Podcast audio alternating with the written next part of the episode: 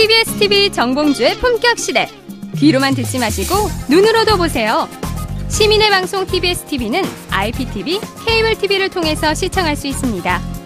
KT 올레 TV 214번, SKB TV 272번, LG U+ TV 176번을 통해 시청할 수 있고, 케이블 TV의 채널은 TBS 홈페이지를 통해 확인할 수 있습니다. 구글 플레이 스토어, 앱스토어에서 TBS 앱을 검색, 다운로드 받으면 24시간 어디서나 TBS TV를 시청할 수 있고요. 유튜브, 네이버 TV, 다음 TV 팟을 통해서도 시청 가능합니다. 정봉주의 품격시대, 이젠 눈으로도 보세요.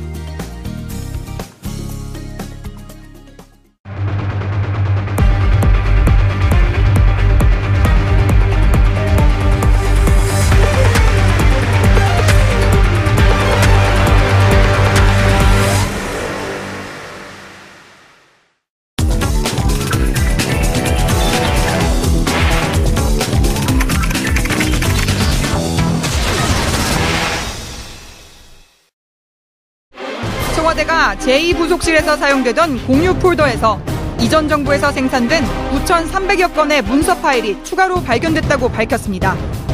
발견된 문서는 박근혜 정부 출범 직후인 2013년부터 2015년 1월까지 생산된 국무회의 자료 292건, 대통령 주재 수석 비서관 회의 자료 221건, 비서실장 주재 수석 비서관 회의 자료 202건 등 모두 9,308건입니다. 문서 발견 장소인 제2부속실은 정윤의 문건 파문으로 제1부속실에 흡수되면서 폐지됐는데, 당시 제2부속실장은 문고리 3인방 중 한 명인 안봉근 전 비서관 때문에 발견된 문건 상당수에서 문학의 블랙리스트 작성 배경과 정윤의 문건 사건 관련 내용, 또 세월호 사건 대응과 관련된 문건 등이 포함돼 있을 가능성도 높습니다. 더욱이 문서 파일이 생산된 기간이 조윤선 전 문화체육관광부 장관이 대통령 정무수석 비서관으로 재임하던 기간과 겹치면서 당장 청와대가 1심 재판에서 무죄를 받은 조 전 장관의 혐의를 입증할 물증을 찾아낸 것 아니냐는 관측도 나옵니다. 실제로 문서 파일에서 조 전 장관의 혐의를 입증할 내용이 나오면 2심 재판부의 판단이 달라지는 것은 물론 박근혜 전 대통령의 재판에까지 영향을 미칠 수 있습니다. 중반으로 접어든 국정농단 재판, 계속해서 전 정부의 청와대 문서가 쏙쏙 증거로 등장하면서 과연 이번에 발견된 제2부속실 문건이 현재 진행 중인 국정농단 재판의 결정적 증거가 될지, 또 만약 증거가 된다면 그 파장은 어디까지일지 짚어봅니다.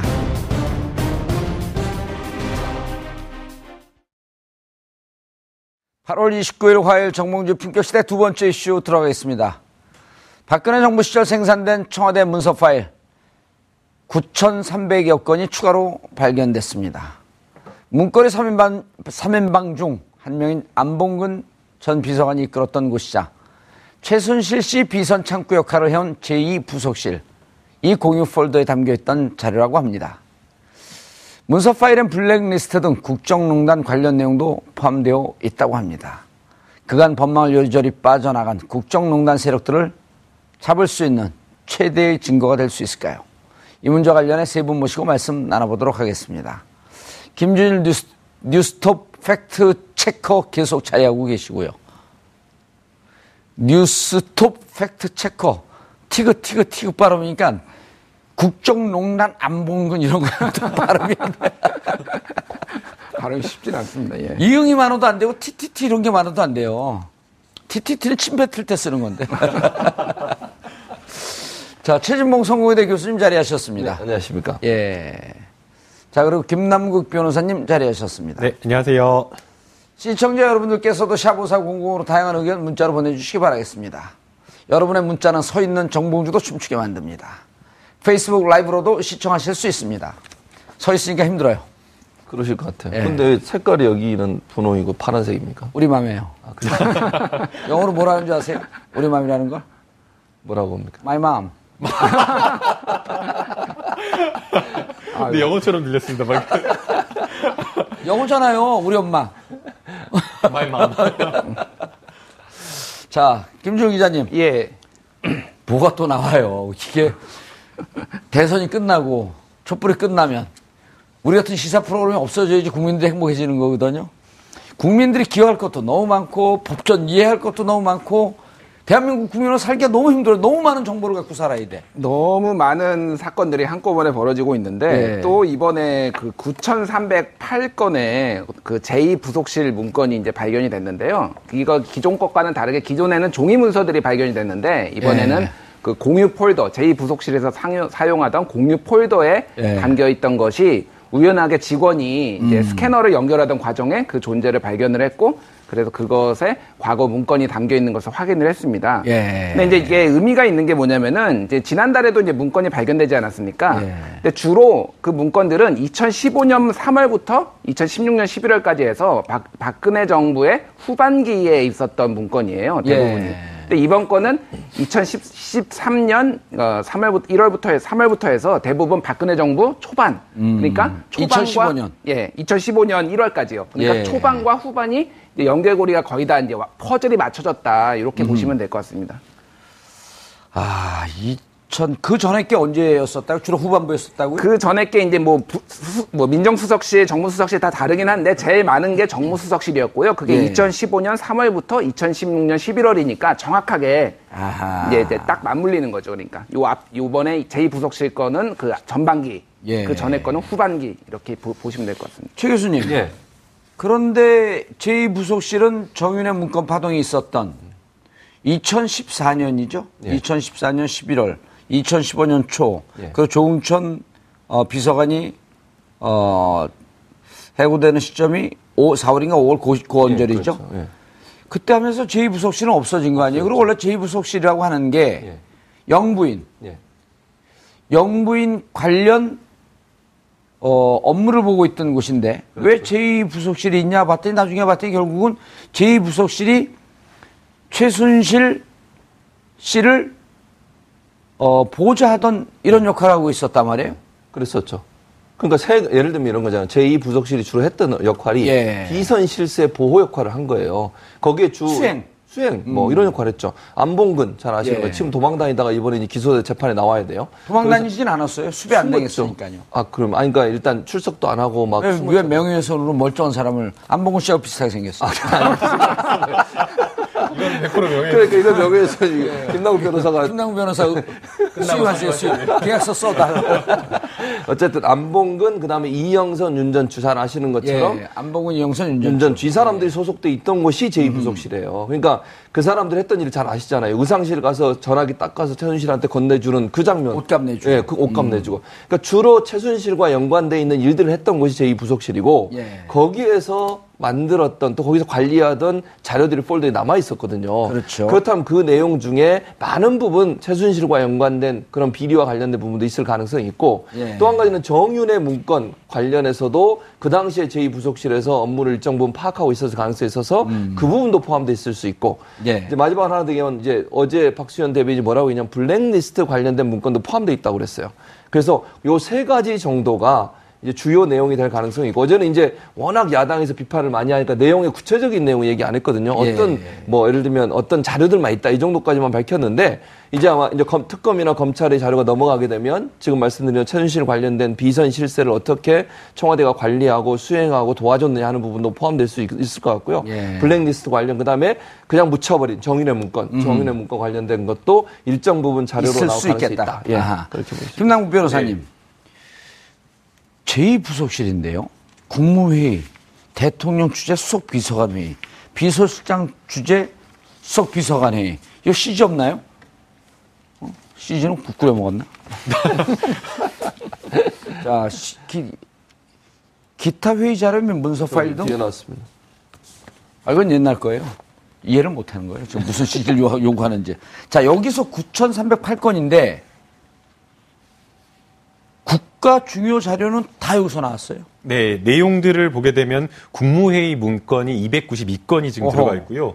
대통령 주재 수석비서관 회의 221건, 예. 그다음에 비서실장 주재 수석비서관 회의 202건. 그렇게 지금 현재 공식 문서로 지금 되어 있는 것이 되어 있고, 그다음에 총 발견된 문건 자체를 보게 되면 9,308건입니다. 9,308건. 그래서 이것을 빼보게 되면 암산을 해보면 8,593건이라는 결론이 나오게 되는데요. 예. 그러니까 공식적인 어떤 그 회의석상에 나왔던 어떤 문건 내용 말고도 그 외에 여러 가지 문건이 있었다라고 지금 이야기가 되어 있는 거고 앞서 이제 최진봉 교수님께서 말씀하신 대로 이 제2부속실 자체가 예. 실제 제2부속실의 역할을 한 것이 아니라 최순실과 박근혜 전 대통령을 이어주는 그러니까 소위 말하는 최순실을 보좌하는 그 역할 기능을 했기 때문에 그 기능에 비추어 봤을 때 최순실이 지시하고 최순실이 뭔가 요구를 했던 그런 것들이 사실 작성된 그런 문서일 가능성도 굉장히 높다라고 보이고요. 예. 그다음에 이제 문건 자체가 작성된 그 시기 자체를 보게 되면 2013년부터 2015년 1월까지로 되어 있습니다.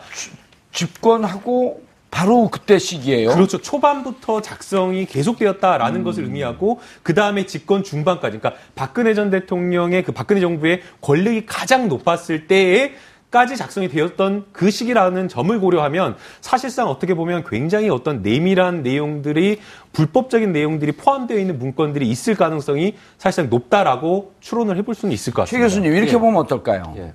박근혜 전 대통령이 탄핵되기 전에 1차, 2차 사과할 때 무슨 얘기를 했냐면 초반부에 비서진이 진영이 잘 갖춰지지 않았을 때 묻고 몇 건 참고한 건은 있어. 그렇죠. 참고한 적은 있었다. 예. 비서진이 갖춰지고 난 다음에는 그러지 않았다. 예. 근데 나중에 보니까 2015년까지도 문서가 오고 갔던 그렇죠. 기록이 있단 말이에요. 예. 그럼 여기 이 부속실에서는 결국은 전체 국가 중요 문서를 최순실한테 주고받는 역할을 했던 그 문서가 나온 거 아니냐. 그럴 가능성이 있죠. 지금 말씀하신 것처럼. 예. 왜냐하면 2015년 이후에는 부속실이 없어져요. 없어졌죠. 네, 그러니까 그때까지 활동을 했거든요. 그렇다고 하면 지금 정봉주 의원이 말씀하신 것처럼 그런 내용이 포함되어 있을 가능성이 충분히 있죠. 지금 뭐 우리가 보질 않았기 때문에 뭐라고 단정지어서 얘기할 수는 없겠지만 제2부속실이 했던 역할들을 보면 대체적으로 비선 실세인 최순실을 도와주는 역할을 했다고 우리가 추정할 수 있을 텐데 문서는 이게 왔다 갔다 하는 거네요. 그러니까요. 그럴 수 있죠. 거기서 예를 들면 6기가바이트예요. 예, 6기가바이트고 아까 말 김남국 변호사 얘기했듯이 8,000건 이상이 지금 현재 공식적으로 회의석상에 나온 문건이 아닌 다른 문건이란 말이에요. 아하. 그런 문건이라고 하면 이 문건들이 최순실과 연관돼 있거나 아니면 최순실에게 일정 부분 정보를 넘기기 위한 문건일 가능성도 우리가 전혀 배제할 수 없는 상황이다라고 볼 수밖에 없고 또 하나는 이제 세월호 관련 세월호도 사건도 그 당시에 터졌잖아요. 2014년 4월 16일이니까요. 그렇죠. 그러니까 그 기간에 포함돼 있어요. 그렇다고 하면 최순실이 주도적으로 어떤 역할을 세월호 관련한 정보를 뭐 어떤 형태로든 뭐 이미지를 바꾼다거나 아니면 정보를 일정 부분 좀 없앤다거나 이런 얘기들을 했을 가능성도. 우리가 예측해 볼 수 있는 부분이라는 생각이 듭니다. 야, 그런데 정말 이 자료를 왜 안 없애고 갔을까요? 제2부속실이 없어지면서. 이런 추정도 가능하지 않나요? 대외적으로는 제2부속실이 없어졌다고 하지만 그 이후도 계속. 근데 그 이후에 쓰면 그 이후에 문서도 남아 있어야 되는데 2015년 1월로 끝났단 말이에요. 그럼 이때 하고 부속실 없앤 건 맞고 다른 쪽으로 옮겼고 업무를 봤을 텐데 안봉근 비서관이 이걸 왜 안 없앴죠? 이게 고의로 안 없앴다라기보다는 아마 좀 실수가 아니었나라는 생각이 듭니다. 그러니까 사실은 그 문건이 뭐 민정수석실에서 발견되고 뭐 정무수석실, 국가기획실 뭐 여러 군데서 발견됐기 때문에 사실 민정수석실에서 발견된 이후에 청와대에서는 모든 그 청와대 내에 있는 수석실의 캐비넷이나 이런 것들을 전수조사해서 남겨져 있는 문건을 확인하겠다라고까지 했는데 그때 발견되지 않고 지금 이번에는 공우표도 형식으로 발견이 된 겁니다. 그러니까 아예 그 제2부속실 자체에서 아예 그 컴퓨터 내에 있는 프로그램이나 이런 세팅 자체를 전부 다 초기화하고 포맷을 해가지고 파일 자체나 뭐 문건 형식으로 남기지를 않았는데 공유폴더 형식, 그러니까 소위 말하는 클라우드 형식으로 해서 다른 곳에 저장해왔던 그 디렉토리 자체를 너무 이제 안쪽으로 해놨다 보니까 사실상 이것을 실수로 남기고 간 것으로 봐야 될 것 같습니다. 예, 이게 또 다른 폭탄이 될 수 있을까요? 김준일 기자님.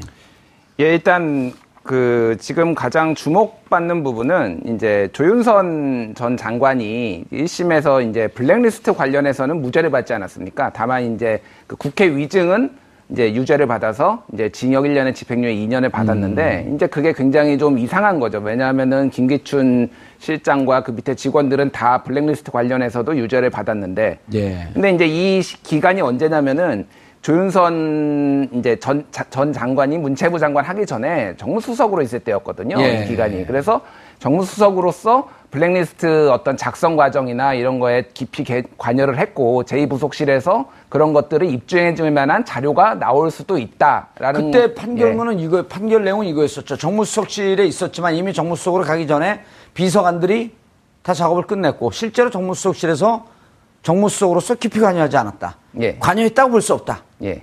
그래서 무죄가 나온 거 아닌가요? 예, 그렇게 나왔는데요. 그러니까 여기에서는 그거를 뒤집을 만한 이제 증거가 나올 수도 있는 거죠. 그러니까 왜냐하면은 이미 작성이 됐다라고 하지만 중간에 이미 또 다시 새롭게 보고를 받았다든지 그거에 대해서 회의를 했다든지 예. 이런 식의 증거가 충분히 나올 수가 있고 그래서 청와대에서도 다른 거는 발언을 안 했지만은 블랙리스트 관련해서는 자료가 있다라고 이제 명시적으로 한 이유가 어허. 그런 부분들이 좀 이렇게 좀 가능성이 있는 것을 시사한 게 아닌가 보여집니다. 그러니까 이제 조윤선 전 장관의 1심 재판을 보게 되면 사실상 그 변호사였죠. 예, 신동철 전 비서관과 정관주 전 차관이 사실상 다이렉트로 연락을 하면서 이 블랙리스트를 주도를 했다. 그리고 이제 그 과정에서 조윤선 전 장관에게 직접적으로 보고를 했다라는 그런 진술이 법정에서는 증거로 제출이 되지가 않았던 겁니다. 그래서 이제 조윤선 전 장관이 무죄라는 그 결론, 이해할 수 없는 그런 결론이 나왔는데요. 만약 이번에 제2부속실에서 나와 있는 그 블랙리스트와 관련된 문건 중에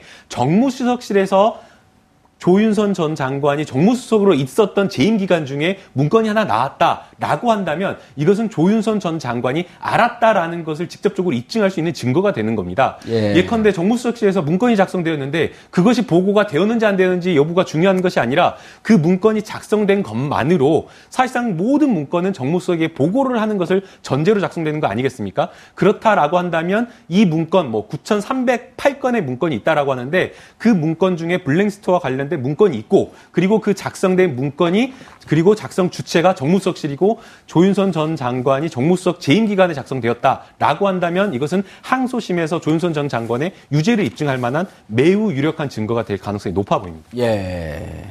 그럼 이제 이 문서를 결국은 검찰이 분석을 해야 되는 거겠죠. 그렇죠. 예. 검찰이 청와대는 뭐라고 얘기했냐면 일단 이거를 본인들이 분석한 다음에 이관할 필요가 있다고 하면 대통령 기록관리관실로 이관을 하고 만약에 네. 법원이나 아니면 검찰이나 특검이 요구를 하면 그걸 제출하겠다고 얘기했어요. 왜냐하면 지금 박수현 대변인의 말에 의하면 이게 블랙리스트는 국정농단 관련된 자료들이 포함되어 있다라고 지금 얘기를 했거든요. 예. 그렇다고 하면 이 내용 중에 수사에 필요한 부분, 지금 이게 조윤선 전 장관이 지금 집행유예로 풀려났는데 예. 국민들은 엄청난 지금 분노를 느끼고 있는 거 아니겠습니까? 예. 아니 정무수석이라는 사람이 그 당시에 그걸 전혀 모르고 또 문화체육부 장관, 문화체육관광부 장관까지 했던 사람이 그 당시에 그런 사람을 전혀 모르고 있었다는 게 말이 되냐? 그러면 조윤선은 대체 허수아비냐? 이런 논란이 있는 상황에서 법적으로 마치 우병우 전 수석처럼 법꾸라지가 돼가지고 피해 나가는 부분에 대한 분노가 있었는데 이번에 나온 이 문서들이 결국은 조윤선 전 장관이 인지하고 있었을 것이라는 걸 증명할 수 있는 어떤 자료가 있다고 하면 블랙리스트 관련해서는 조윤선 전 장관의 죄를 물을 수 있고 책임을 물을 수 있는 자료로 활용될 가능성이 있다고 보여지고요. 예. 김기춘 전 실장 같은 경우도 이 자료 안에 더 큰 또 지금의 그 블랙리스트 관련된 것에 더 뛰어넘는 다른 형태의 어떤 지시가 있었을 가능성에 대한 자료들도 있을 수 있어서 이 자료들이 공개되고 또 특검에서 또는 검찰 조사를 하다 보면 결국 새로운 증거로 제출돼서 조윤선 전 장관이나 김기춘 전 실장에 대한 재판에도 영향을 미칠 가능성이 있다고 생각이 됩니다. 그리고 한 가지 더 저희가 또 빠뜨려서는 안 되는 게 박근혜 전 대통령과 관련된 직접적인 블랙리스트와 관련된 증거로 될 수 있다는 겁니다. 예. 사실 1심 재판 김기춘 전 비서실장과 조윤선 전 장관의 블랙리스트 이 재판은 박근혜 전 대통령에 대한 재판은 아니었는데 그 판결문에 보게 되면 사실상 박근혜 전 대통령은 블랙리스트와 관련된 내용 직접적으로 지시를 하지 않았다라고 지금 아예 박근혜 전 대통령을 빼주고 있는 그런 내용이 나오게 됩니다. 그러나 사실 우리가 대는 소를 포함한다라고 이야기를 하지 않습니까? 예. 박근혜 전 대통령이 예컨대 문화계와 관련된 지원이 편향되었다라는 지시를 하고 이와 관련돼서 포괄적으로 뭔가 여러 가지 보고를 받았다라고 하면 박근혜 전 대통령의 블랙리스트와 관련된 책임이 있는 건데 1심 그 블랙리스트 재판에서는 그걸 인정하지 않았다라는 겁니다. 예. 오직 노태강 전 국장에 대한 직권 남용 그 부분만 관련된 부분만 사실상 인정을 한 그런 어떤 재판이었는데 이번에 발견된 그 문건 내용 자체가 제2부속실 그러니까 박근혜 전 대통령을 직접적으로 보좌하는 그 기관에서 발견된 그 문건이고 그 안에 이제 블랙리스트와 관련된 내용이 있다라고 한다면 이것은 조윤선 전 장관에 대한 재판에도 영향을 미칠 것이지만 더 나아가서 박근혜 전 대통령이 블랙리스트와 관련돼서 직접적으로 지시하고 보고받았다라는 것을 유죄 입증하는 데도 굉장히 유력한 증거도 될 가능성이 있어 보입니다. 예. 근데 이제 이게 지금 그 검찰에서 아직 증거로 채택을 하겠다, 어쩌겠다, 항소심에 쓰겠다 이런 판단 안 나온 거죠? 예, 아직 뭐 이제 문건이 지금 완벽하게 넘어간 상황이 아니라서요. 검찰에서 지금 뭐 그거에 대해서는 답변을 하지 않은 상태고요. 이제 뭐 청와대에서도 이제 넘기는데 시간이 걸리고 검찰에서도 일단 검토를 해봐야 되는 상황입니다. 다만 이제 지난번에 1심에서 그 지난 7월 달에 나왔던 문건들이 이미 그 특검에서 많이 그 재판에 그러니까 활용이 됐기 때문에 이번 문건도 충분히 검토를 통해서 다음 재판에서 충분히 활용이 될 것으로 보이고 있습니다. 예. 이런 문서가 앞으로 청와대에 더 있을 수 있을까요? 어떻게 보세요? 사실 이제 파일 관련해서는, 청와대에서 어떻게 발표를 했냐면, 1차적으로 이 공유 폴더가 발견된 이후에 청와대에 있는 다른 컴퓨터도 조사를 한 걸로 알려지고 있어요. 혹시나 또 다른, 왜냐면 이게, 지금 이 야당에서 이걸 또 문제 삼아가지고 이게 물타기다 이런 얘기 하고 있는데 왜 늦게 발표했냐 이거 가지고 문제를 삼았는데 청와대에서 거기에서 이제 얘기 해명한 얘기가 그겁니다. 바로 이게 전체적으로 다른 컴퓨터에도 혹시 남아있는 게 아닌지를 다 확인하고 발표하기 위해서 시간이 걸렸다. 그러니까 아마도 폴더 형식으로 남아있는 것은 없을 것 같습니다. 이게 마지막으로 발견된 게 될 가능성이 있고. 그러나 이제 문서도 일단 또 다 1차적으로 청와대에서 다 봤기 때문에 더 이상 이제 나올 가능성은 낮다고 보고요. 물론 청와대가 꼼꼼히 봤을 거로 저는 생각을 하기 때문에 폴더 형식이든 종이 문서 형식이든 어떤 형태로든 기존의 그 전 정부, 박근혜 전 정부에서 만든 문서가 다시 나올 확률은 지금으로서는 좀 낮다라고 볼 수 있겠습니다. 저도 이제 앉았습니다. 아, 예. 왜 앉았는지 모르죠. 다리에 쥐가 나신 거예요. 다리에 쥐가 났어요. 이거 생존 구두를 안 신고 다니다가 구두를 신으니까 다리에 쥐가 났어요. 바지를 반바지 입고 위에만 입으시고 하시면 어떡해요? 예, 맨날 그랬었는데 쥐는 고양이로 잡아야죠. 야옹 이렇게. 아, 죄송합니다. 양반 내리시고 감옥 가고 싶어요. 아니 그런데 이게 실제로 블랙리스트가 좀 정리될 수 있는 그런 문건이 되지 않을까요? 블랙리스트가 정리될 수 있는 문건이 될 수 있다고 보죠. 왜냐면, 아니, 다른 거 다 얘기하는데 박수현 대변인이 블랙리스트와 관련된 내용이 있다고 그렇게 얘기했다고 하면. 형식적으로. 그렇죠. 그러니까 다른 얘기는 안 했잖아요. 사실은 그 외에도 다른 얘기가 있을 가능성이 있는데 그 말은 결국 어찌 보면 블랙리스트 관련된 재판이나 판결에 상당히 국민적 분노가 높은 게 사실 아니겠습니까? 예. 그런 상황에서 이 문건이 블랙리스트에 재판에 영향을 줄 수 있다고 하는 것을 명시적으로 밝히고 싶은 그런 의도가 있다고 보고요.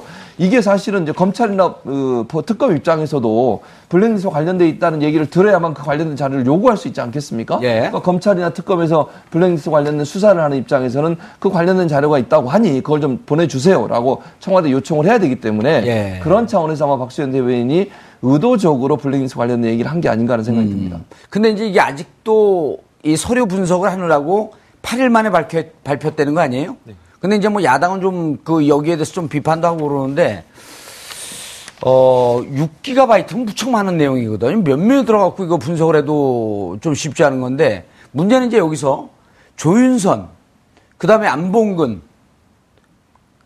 박근혜 전 대통령, 최순실 이런 분들의 재판에도 영향을 미칠 자료가 나올 가능성이 있는 거 아니에요? 그렇죠. 충분히 그럴 가능성이 있죠. 지금 우리가 다 지금까지 얘기했지만 결국은 이 최순실, 박근혜 비선 실세 게이트에 안봉근 전 비서관이 일정 부분 역할을 했을 가능성이 있고 그 안봉근 전 비서관이 관장했던 제2부속실에서 이게 만들어졌다고 하면 결국은 그 연결고리의 역할을 했을 가능성이 높아요. 아까도 문서가 전체적으로 만들어져서 이쪽으로 모아져서 여기서 최순실한테 가는 출구가 될 수 있어요. 챗놀이 될 수가 있죠. 충분히. 그리고 어떤 방식으로 비선실세를 관리하고 또는 도와주고 아니면 수행했냐 하는 부분도 구체적으로 나왔을 가능성이 있어요. 그러니까 지금까지는 그냥 최순실을 박근혜 전 대통령이 최순실을 도와줬다 이 정도라고 하면 좀 더 디테일한 부분들이 이 안에 나올 가능성이 있지 않겠습니까? 왜냐하면 부속실이 그런 역할을 하는 거 아니에요? 지금 박근혜 전 대통령은 남편이 없으셨으니까 부속실 있을 이유도 없는데 그걸 운영했고 거기에 박근혜 측근이라고 얘기하는 윤전추나 이영선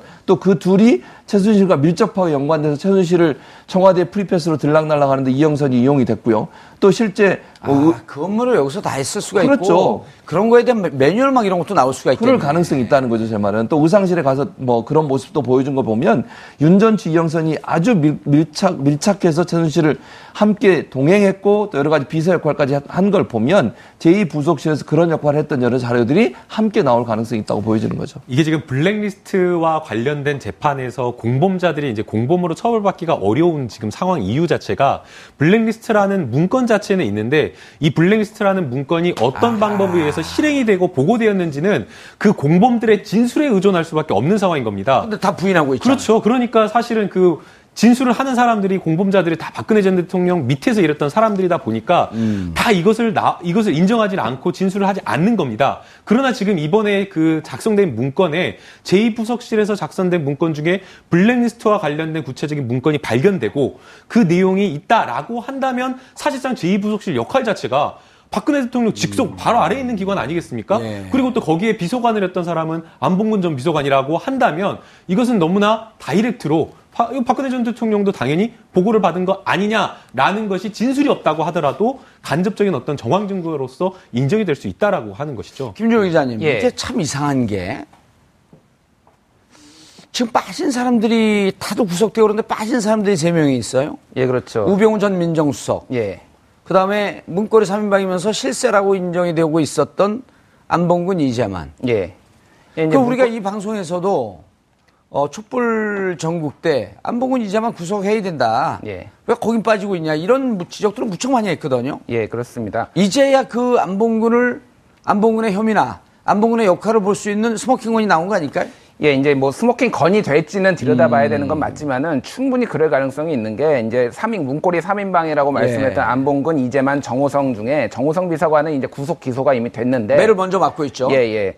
안봉근, 이재만 이 두 분은 이제 이번 9월 1일이죠. 예. 이제 재판을 받는데 그게 이제 국회에서 증언을 안 했다라는 이유로 이제 받는 거거든요. 그 외에 엄청나게 많은 국정농단의 의혹을 받았습니다. 이를테면은 뭐 최순실 씨가 청와대를 뭐 출입하는 거를 방조했다든지 의료법 위반을 했다든지 박근혜 대통령이 이제 뭐 불법 시술 이런 거를 봤는데 도와줬다든지 아까 말했던 블랙리스트 작성에 참여했다든지 이런 것들이 굉장히 많은 의혹을 받고 있는데 다 확인이 안 됐거든요. 예. 근데 이제 이번에 발견된 9,000건의 문건에서 그런 것들이 내용이 나올 가능성도 충분히 있을 수 있겠다. 그러면은 좀 국정농단에 적극적으로 개입한 이런 그 구속 기소가 안 된 이런 그 청와대 직원들도 좀 그 단죄를 받을 수가 있을 가능성이 있다 이렇게 보여집니다. 사실 뭐 몇 차례 보도가 되긴 했었는데 안봉근 전 비서관이 경찰 인사에 개입을 했다라는 그런 의혹 그렇죠. 보도가 있었습니다. 사실은 뭐 경찰 내부에서 그러니까 청와대 뭐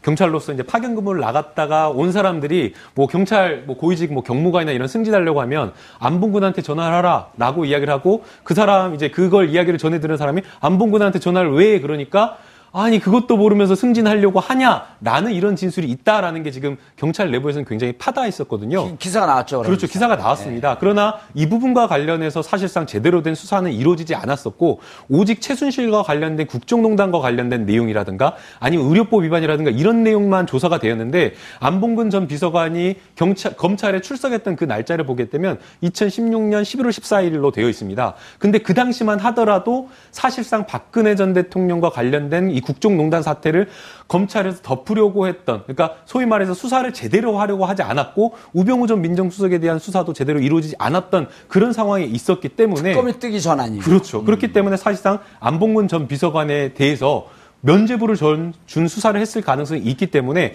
만약 이 문건에 안봉근 전 비서관과 관련된 여러 가지 어떤 혐의점이 드러나거나 아니면 또는 이걸 촉발로 해서 안봉근 전 비서관과 관련된 어떤 혐의나 투서가 이런 것들이 된다, 진정이 된다라고 한다면 재수사를 해서라도 사실상 조금 이 안봉근 전 비서관이나 아니면 총무비서관과 관련된 범죄 혐의는 수사를 하는 게 필요하다라고 보입니다. 알겠습니다. 안봉근, 이재만. 최 교수님, 예. 왜 이분들은 끝까지 그렇게 수사를 안 했을까요? 검찰에서 아마 떴어도 예, 지금 그러니까 심증은 있는데 예. 거기에 대한 증거가 부족했을 가능성이 있다고 보고요. 그러니까 지금 정호성 같은 경우는 명확한 증거가 나타났지 않습니까? 예. 뭐 문서를 보냈다든지 전화 통화한 내용이라든지 녹취록이라든지 이런 부분이 있으니까 정호성 전 비서관 같은 경우에는 수사가 좀 더 수월했을 텐데. 이재만 안봉근 같은 경우에는 그런 증거들 명확하게 범죄를 입증할 만한 증거가 부족했을 가능성이 있다고 봐요. 그래서 이번에 지금 법원에 출석하는 것도 사실은 청문회 때 증인으로 나오라고 했는데 나오지 않았던 것 때문에 지금 법원에 나오라고 해서 나오게 그렇죠. 되는 거거든요. 네. 그런데 이제 이번에 밝혀진 안봉근 파일 9,308건은 결국 이 법꾸라지처럼 빠져나갔던 안봉근 전 비서관의 비리 행위가 들어있을 가능성이 있다는 거죠. 그래서 이 파일을 통해서 안봉근 전 비서관 그리고 넓게까지 이재만 전 비서관까지 일정 부분 법으로 법의 심판대에 세울 수 있는 근거를 가질 수도 있다라는 생각이 들고요. 지금 현재는 뭐 어떤 내용이 있는지를 우리가 명확하게 알 수 없어서 그걸 명확하게 이해할 수는 없겠지만 블랙리스트는 일단 분명히 있는 것 같고 그렇죠. 그건 있는 것 같죠. 그다음에 이제 제가 볼 때는 세월호 관련 문제나 이런 문제도 분명히 있을 것 같고요. 네. 또 그다음 아까 뭐 정윤회 문건 관련 정윤회 문건은 사실은 안봉근 이재만과 연관돼 있는 거 아니겠습니까? 그렇죠. 2014년 12월 사건이죠. 그게. 그러니까요. 네. 그게 만약에 그걸 증명해낼 수 있는 그게 그냥 위험이야 덮어 박근혜 전 대통령 시절에 어떻게 얘기했습니까? 수석 비서관 회의에서 이거 누가 유출했느냐를 강하게 질타하면서 원래 본질하고 관계없이 예. 유출자가 처벌을 받는 일이 생겨났잖아요. 내용은 찌라시고 그러니까요. 조응천 비서관을 건 건 국기문란이고 그러니까요. 그렇게 찌라시가 나갔는데 무슨 국기문란이에요? 그러니까요. 말도 안 되는 얘기지만 그러니까 물타기를 한 건 이건 박근혜 전 대통령이잖아요. 결국은 예. 그러니까 본질은 이 문서의 사실이냐 아니냐 이걸 밝혀야 될 텐데 그걸 밝히는가 누가 이걸 내보냈냐 가지고 찌라시로 그냥 치부해버리고 언론은 그걸 받아 그대로 쓰고 예. 그러면서 진실을 파헤칠 수 있는 시간을 다 잃어버렸어요. 근데 이제 다시 안봉근 파일이 발견이 되면서 그 당시에 어떻게 어떤 일이 있었고 이게 얼마나 진실에 가까웠냐 하는 부분들을 증명해낼 수 있는 자료들도 우리가 확보할 수 있겠다.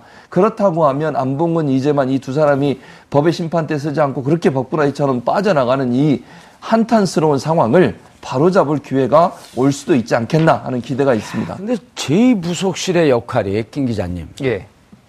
박근혜 정부 시절엔 제2부속실의 역할이 없었던 거 아니에요? 원래 그러니까, 배우자. 그렇죠. 예.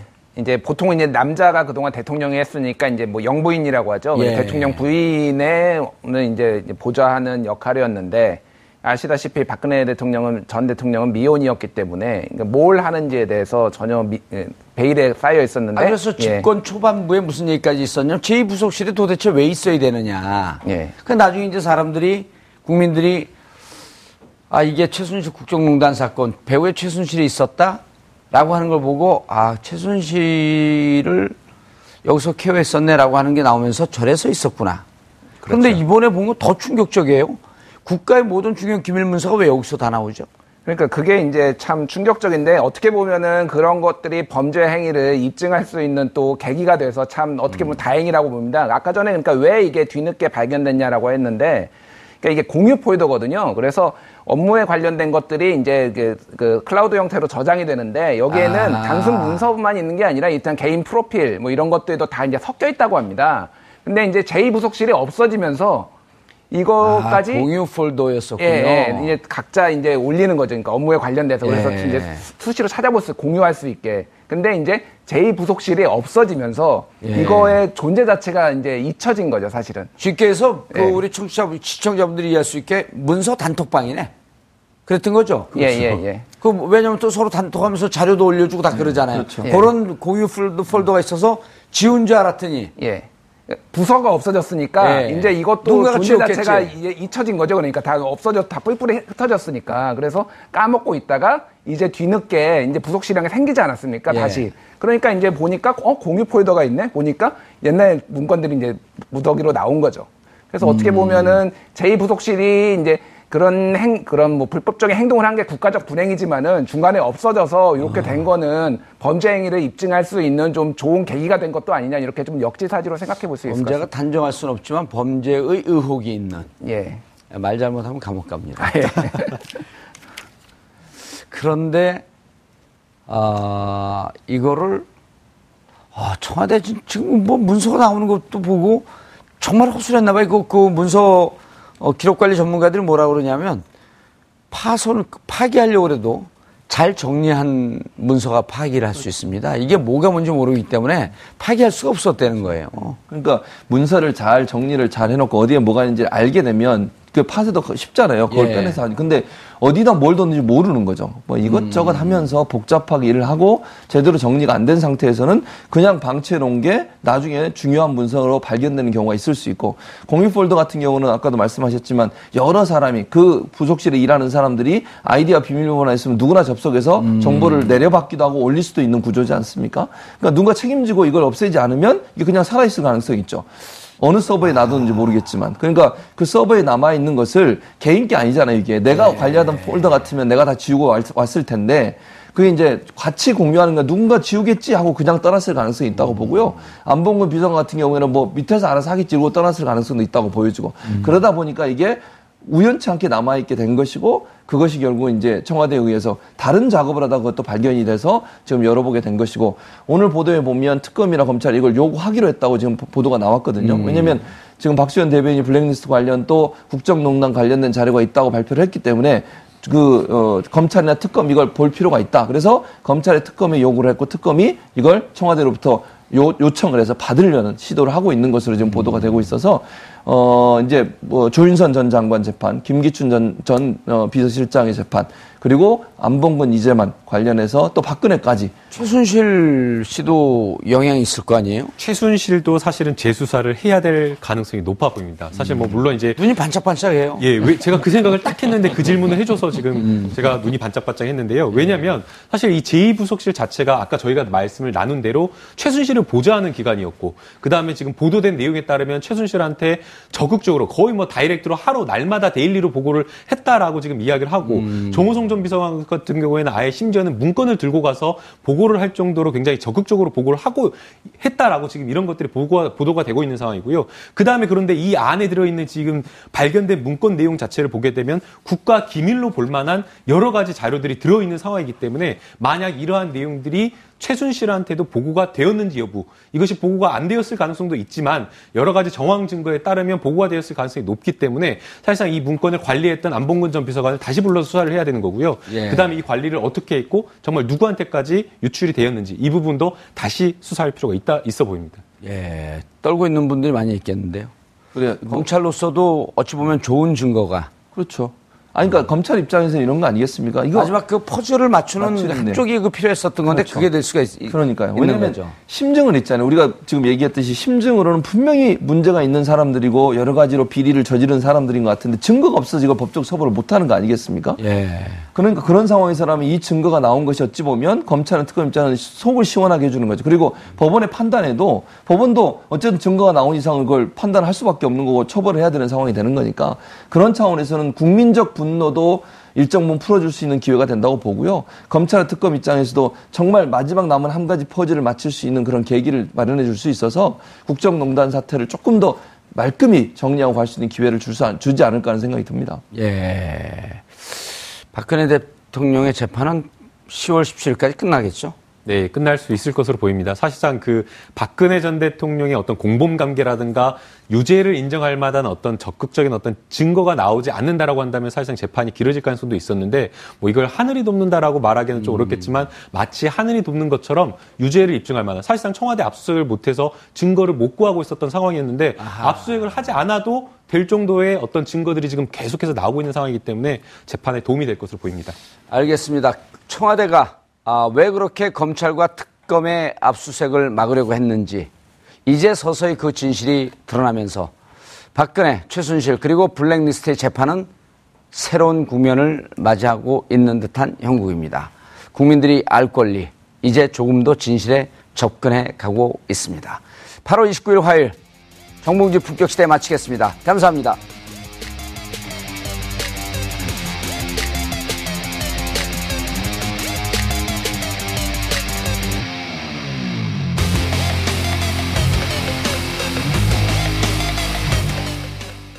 오늘 방송 좋았나요? 방송에 대한 응원 이렇게 표현해주세요. 다운로드하기, 댓글 달기, 구독하기, 하트 주기. 더 좋은 방송을 위해 응원해주세요. 다운로드하기, 댓글 달기, 구독하기, 하트 주기. 기억하셨죠?